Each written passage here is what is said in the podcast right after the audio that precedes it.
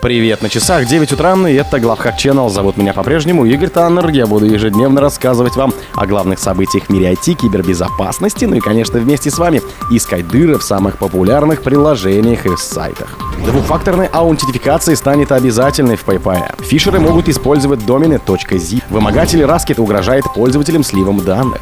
Алгоритм активации винды XP удалось взломать. Спонсор подкаста Глаз Бога. Глаз Бога — это самый подробный и удобный бот пробива людей, их соцсетей и автомобилей в Телеграме. Разработчики Python Package Index, он же PayPy, сообщили, что до конца года двухфакторная аутентификация должна быть включена для всех учетных записей, управляющих хотя бы одним проектом. Команда PayPy пишет, что решение сделать двухфакторную аутентификацию обязательно является частью их долгосрочных обязательств по повышению безопасности на платформе, которые должны дополнить принятые ранее меры, такие как блокировка скомпрометированных учетных данных и поддержка токенов API. Одним из основных преимуществ двухфакторной аутентификации является снижение рисков атак на цепочку поставок. В рамках таких атак злоумышленники захватывают контроль над учетной записью сопровождающего и встраивают бэкдор или малварь в сам пакет, который обычно широко используется во многих проектах. В результате такие атаки могут затронуть миллионы пользователей.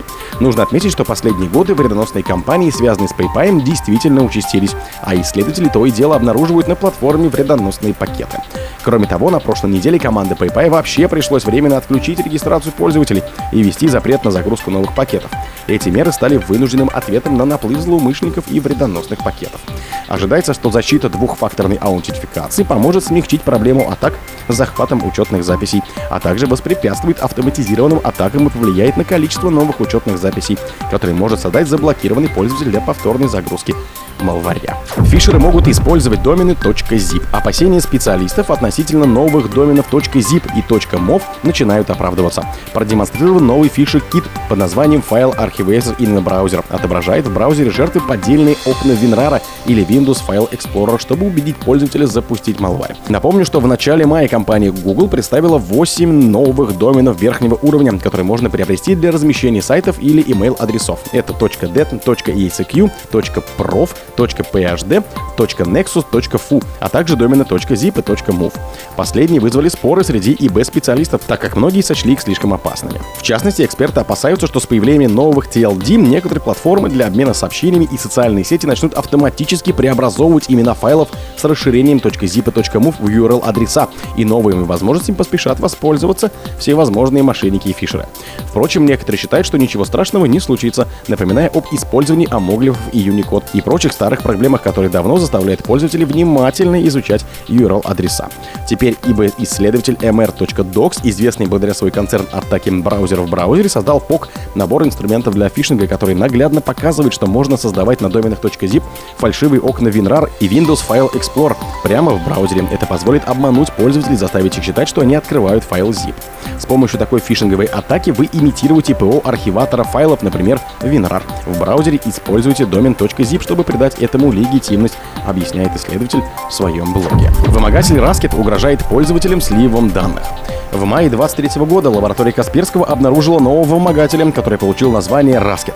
Малварь нацелен на пользователей Android в России. Когда троян попадает на смартфон жертвы и активируется, он получает доступ к фотографиям, видео, документам, а также к смс и контактам. После этого злоумышленники угрожают обнародовать скомпрометированные данные, если человек не заплатит им 5000 рублей. Вредонос распространяется преимущественно через спам-рассылки. Текст, который Троян отправляет в смс-сообщениях на произвольные номера, а также контакты жертвы чаще всего содержат ссылку на скачивание вредоносной программы. Исследователи говорят, что Троян мимикрирует под сервисы для знакомств или чаты для взрослых, программы с функцией радар-детектора, а также подмоды, дополнения и лотерейные приложения.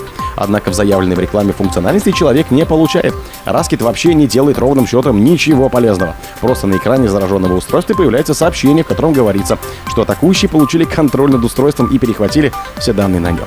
Вымогатели требуют перевести им 5000 рублей в качестве выкупа. В противном случае они грозятся отправить всю вашу информацию по списку контактов пользователя. В примечании к переводу нужно указать номер телефона, чтобы хакеры могли идентифицировать автора платежа.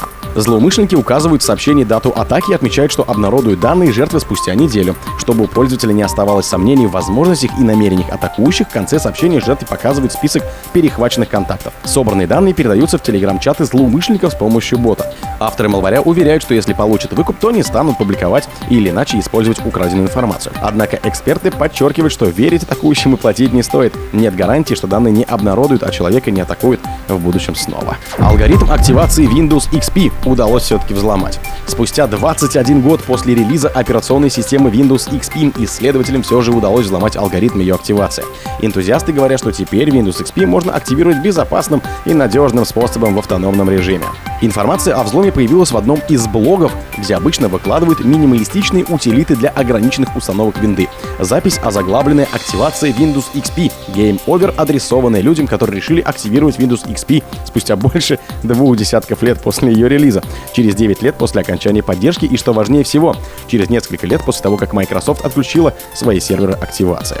В этом блоге заметили опубликованный энтузиастами на Reddit файл xpim activated32.exe, который представил собой программу всего на 18 432 байта. Эта утилита использует код, который создается при выборе активации Windows XP по телефону и преобразует его в правильный ключ для активации OS. Действие полностью автономно, без подключения к интернету.